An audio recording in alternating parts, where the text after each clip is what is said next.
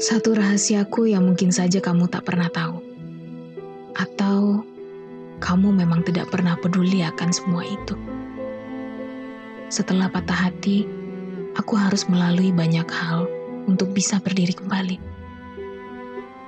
Aku harus melalui fase-fase sulit ketika kenangan terasa begitu sakit. Semua hal yang kutemui selalu saja mengingatkanku padamu.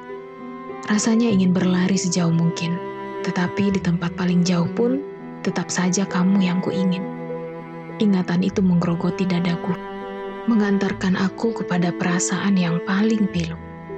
Berat rasanya menjalani semua itu sendiri. Namun, yang aku lakukan tetap mencoba menempa diri agar jatuhku tidak membuat rapuh yang membunuh. Setelah patah hati, begitu susah rasanya untuk bisa tersenyum sendiri aku memilih melarikan diri pada hal-hal yang bukan aku. Aku menangis sejadi-jadinya, berharap dengan menangis perasaan duka itu lega, namun yang terasa tetap saja sakitnya. Aku mencari kontak-kontak orang yang bisa kuajak bicara di ponselku. Jahat memang, menjadikan orang lain sebagai pelampiasan sedihku. Namun, hanya itu yang bisa kulakukan saat itu. Aku tidak tahu harus bagaimana lagi melenyapkanmu dalam pikiranku. Menangis sejadi-jadinya belum mampu memulihkan hatiku. Dan ternyata menjadikan orang lain pelampiasan juga tidak berhasil. Aku masih saja merasakan sesaknya terluka. Setelah sekian lama patah hati, aku kembali ingin menangis.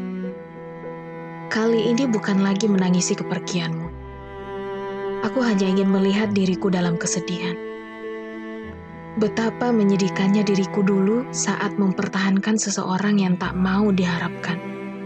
Betapa menyedihkannya diriku dulu saat aku ingin membuatmu tetap cintai aku sementara kamu tetap mencintai orang yang bukan aku.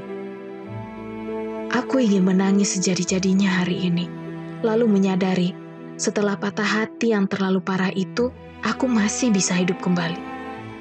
Aku masih bisa berjalan kembali Setidaknya setelah menangis sejadi-jadinya, aku paham satu hal penting.